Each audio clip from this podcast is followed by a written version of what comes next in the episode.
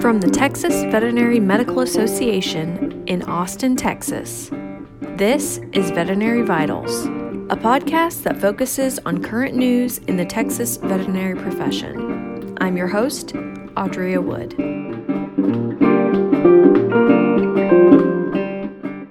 Today on Veterinary Vitals, I speak with Raquel Leal, the program director at Professional Recovery Network.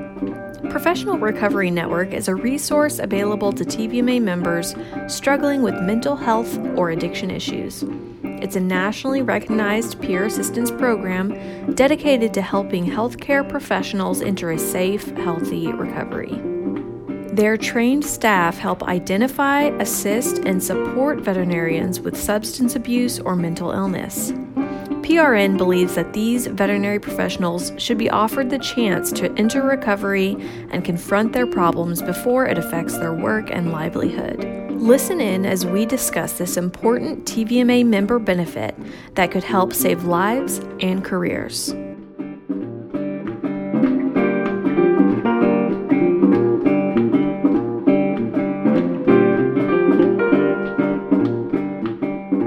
Hi, Raquel. So, please tell me a little bit about PRN and what you can do for our members. Um, Professional Recovery Network, also referred to as PRN, is a um, peer monitoring program in the state of Texas that works with uh, licensed veterinarians and the licensing board. And we offer um, services to, we refer to them as participants who are in the program. Um, we work with substance abuse issues, mental health issues, and um, we help people stay accountable and we just offer individualized services depending on what someone's going through um, with regards to peer monitoring. Okay so when someone does reach out for assistance what does that initial process look like? So the first step would be you know to talk to them. We're all licensed professionals so kind of get a feel of what's going on. Um, we can offer resources and support in that sense. And then moving forward, if it's something that they feel maybe they they need more assistance with, uh, maybe would like to be in the program for that accountability piece, or just to see what the peer PRN process is about, we can get started with that.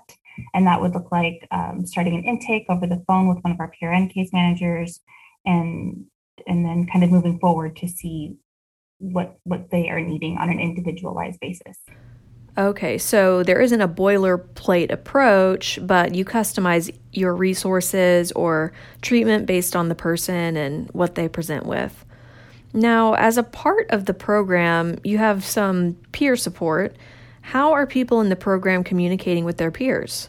So, when someone is a participant and they're enrolled in our program, we do have uh, required regional coordinator meetings that they can attend uh, on a monthly basis in their region. And uh, since the pandemic, um, it's something that is offered online. So, similarly uh, to a Zoom call or Zoom video conference, I should say, um, that is something that regional coordinators are, are past members who have been in the program and have established recovery, um, established in the program. And so, a group can be made of licensed vets. Our other participants in the program are licensed dentists, um, as well as pharmacists and optometrists. Okay, so it sounds like there's a monthly support group where participants can discuss their experiences. I know those who haven't been a part of a support group before may be a little apprehensive to join a bunch of strangers and talk about what they're going through, but I just want to say from personal experience that it was one of the most powerful tools uh, in my own mental health journey. A key element in mental health is community because when we talk to others and hear about their struggles, we realize we aren't alone. We realize there isn't anything wrong with us individually necessarily, but that we're all experiencing a common issue. There are tremendous benefits to joining a support group, and I think a lot of newcomers will be surprised by the positive impact it has on them. Now, to the next question what about confidentiality? Are the contents of calls and, and group meetings confidential? Yes, of course. That's definitely the biggest thing. Um, even getting them connected to each other, it's you know, you just say that you're in PRN and that you um, you just give your last name and then you go from there. You don't even have to say your profession if you don't want to. Everything after that is just based on your comfort level and what you want to share. Great. And how can our members reach out to you for assistance? Um, all of our contact information is on our website at txprn.com. And uh, the main method of contact is a, a, phone, just giving us a phone call, or you can shoot us an email. Um, we're a very small team, so there's three PRN case managers and then myself as the director. Um, anyone can feel free to reach out to any of us. Questions are very welcomed, and we're just here to offer, you know, support in any way that we can.